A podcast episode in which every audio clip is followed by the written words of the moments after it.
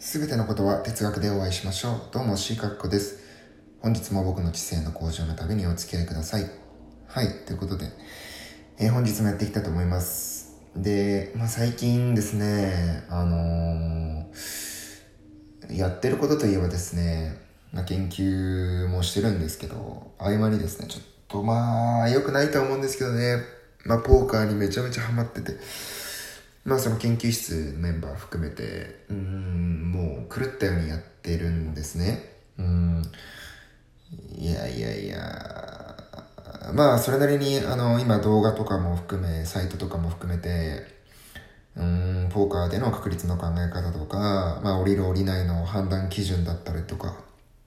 うん、なんだろうな。うん、そういうのって勉強し放題なので、あとみんなそれなりに勉強して、あのね、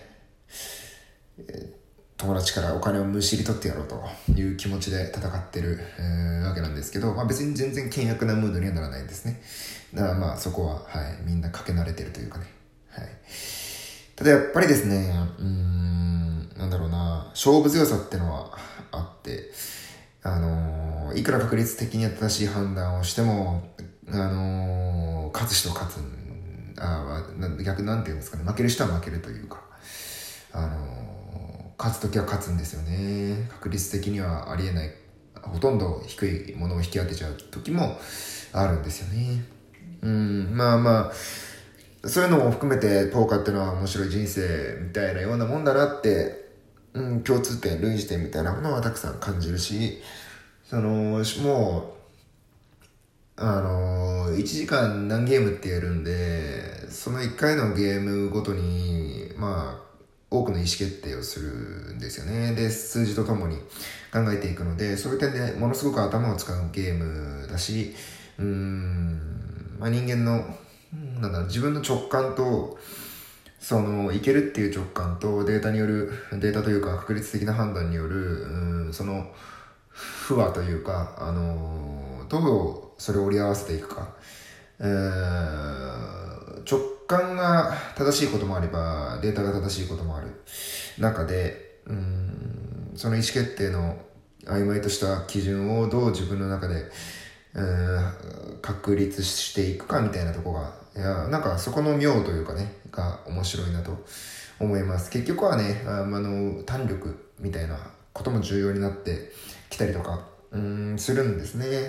うん、いや、まあ非常に奥が深いゲームで、あのーまあ猿のようにハマってるわけなんですけど、うんと、まあ、あの、近況、まあ、そんな感じでね、過ごしているわけですね。で、なんだろう、あと、まあその、今日の内容は、そういうふうになんかなんだろうな、一つのことに熱中してる人たちを、まあ、しかり、その、ハマってる人を、うん、なんか霊障するような人って、いると思うんですよね、周りに。うん。まあ、シンプルにね、そいつの性格が悪いっていう話もあるんですけど、僕の研究室にも一人、あのーそういう人がいてですね、あのーまあ自分も、ポーカーとかやるんですけど、まあ、研究がうまくいってなかったりしてる時にそのポーカーやられると、まあ、ね、なんかその、イラつくのはわかるんですけど、まあ、一緒に楽しめばいいのに、うーん、なんかその輪に入れないからなのか、うん、なんて言うんですかね、あの、ムカつくな、みたいな、なんか、まあ、あの、じゃれ合い程度ですけどね、そういうことを言ってくるわけですよ。うん。で、まあ一方で自分は自分の趣味をそいつはね、やってるわけで、それをバカに、うん、なんだろうな、されると怒るみたいな、うん、ところもあって、まあ、非常にめんどくさい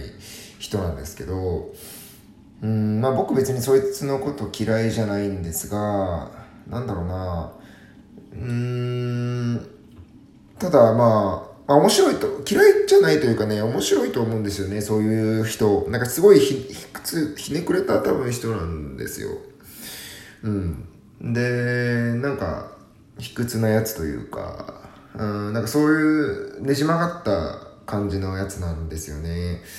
うん。で、で、まあまあまあ、いろいろ多分自己否定と自己肯定との狭間で、あのー、なんかね、なんだろうな、葛藤してストレスが溜まってるタイプで、まあ美意識というかね、意識、まあ、その、は高いのかなっていうか、あなんか周りの人間と自分は違うみたいなところがある一方で、結果が出せない自分もいるので、うーんと、なんだろう、優れてはないのかもしれないみたいな、でも優れていたいっていう自分との、現実とのギャップでストレスを感じつつ、うーん、みたいな、なんか周りに、なんだろうな、そういうふうに判断されることが、できないやつと判断されることが嫌みたいなね、なんかそういう感じもありつつ、一方で、あの、そういう自分になってしまえばいいや、みたいな、あのー、そういうやつのが特殊だわ、みたいな、あのー、複雑な感情というかね、なんかぐるぐるしてるようなやつなんですけど、多分ね、まあ、僕が見ている感じ。うん。あのー、なんだろうな。で、まあそういうやつ、まあそういうパーソナリティを持ってるからなのかわかんないんですけど、まあそうじゃなくてもいますよね。他人のオタク趣味みたいなものに、うーん、そんなこと覚えてて何の意味があんのみたいなことです。ことをまあ言う人いますよね。うん。あのー、まあ今、時代的にもね、知識変重型の社会じゃなくて、まあその、それこそ知識をどう使うかが大事だよみたいな話をたくさんされる世の中なので、まあまあまあ、ある意味それは正論として通ってしまうというか、うん。ですけど、うんと、なんだろうな、教養と教養ですじゃん、ですじゃんっていうか、教養じゃないですか。それ、いった。すいません。すいません。あのー、なんか教養だと僕は思うんですよね。そのオタク的な知識だったりっていうのは、一つの。で、まあ何かに役に立つものが、必ずしも、役に立つ知識が必ずしも教養とは限らない。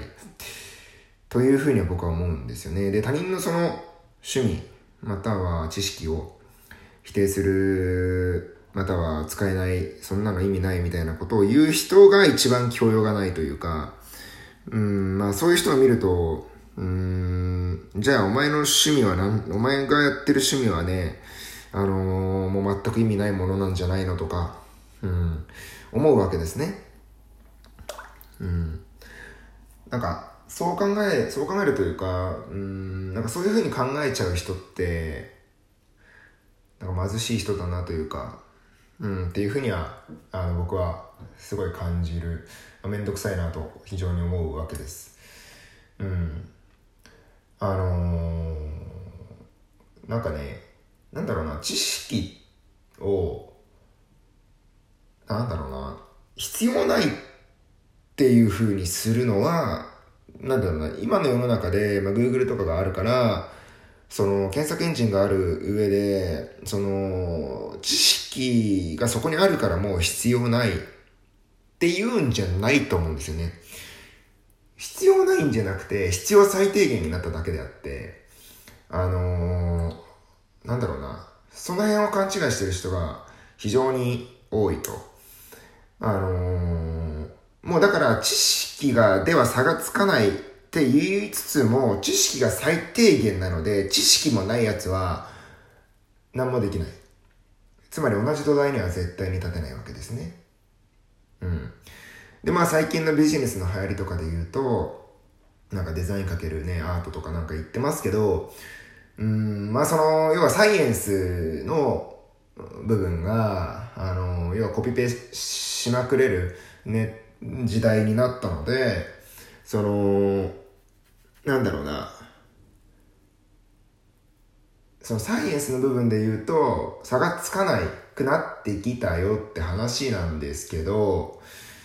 うん、まあそうなんですけど、それも言うて最低限の話になっただけなので、その最低限の土台にすら立ってない人もいるんですよね。だから、なんていうのかな、その知識がいらないんじゃなくて、知識が最低限になっただけ。で、えっと、その知識の活かし方も、うん、まあ今世の中にたくさんあるわけなんですけど、それも最低限になっただけであって、で、その知識の活かし方の、その流儀、なんていうんだろうな、知識の活かし方の方法 っていうのかな？なんていうのかね、ものすごく難しいですけど、なんかそれ自体はまだ、あの、人それぞれで、それがもうそもそも自己実現みたいな話になっていると僕は思うんですよね。うん、なので、なんかその知識を否定するってことは、そもそも土台に立てないっていうことなので、まあ今の世の中からは確実に、うん、なんだろうな、生きづらいというか、まあ弾き出されていって、まあいずれは路上で孤独死みたいなね、えー、まあ、段ボールの上で死んでいくみたいな話に、えー、まあ極端かもしれないですがなっていくのかもしれないと。僕はまあ思うわけです。はい。で、まあ別に、あの、能力さえあればね、そんなことにもならないし、うんと性格が悪いだけだと、あのー、性格が悪いだけなのであれば、別に能力があるのであれば、使いこなす知識とかを使いこなす能力があるのであれば別に問題ないんですけどね。うん。ただ、なんて言うんだろうな、その人間性みたいな部分も結局必要最低条件みたいなところがあって、うん、まあそれを全部満たす人っていうのはいないのかもしれないですけど、なんだろうな、なんか、全てを否定することができなくなっていくことが知性、またまたは、えーと、教養なんじゃないかなというか、えー、一つを学ぶことまた何かを知ることによって何かを否定できなくなっていくってことが一つ教養を得ていくことで、うん、大事というか、あのー、知見が広がるっていうことの本当の意味なのではないかなって僕は強く思うわけです。だから知れば知るほど何も語れなくなるし、えー、知れば知るほど何も否定できなくなるって僕は思います。はい。まあ、そんな内容です。ということで、本日は失礼いたします。